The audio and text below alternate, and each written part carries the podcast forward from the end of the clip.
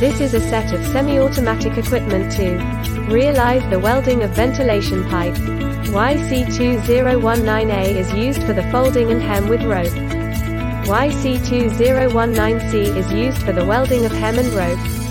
And YC2019B is to splicing the buttonholes on the edge of the cylinder. Although it is semi-automatic, it can completely replace the full automatic production line. It is especially suitable for small factories to process large ventilation pipes, which can save a lot of equipment cost. Each equipment completes the process separately, and only one to two workers are required to complete the welding. Three equipments can weld different steps at the same time, which can easily form a complete production line. Therefore, the production efficiency can be greatly improved.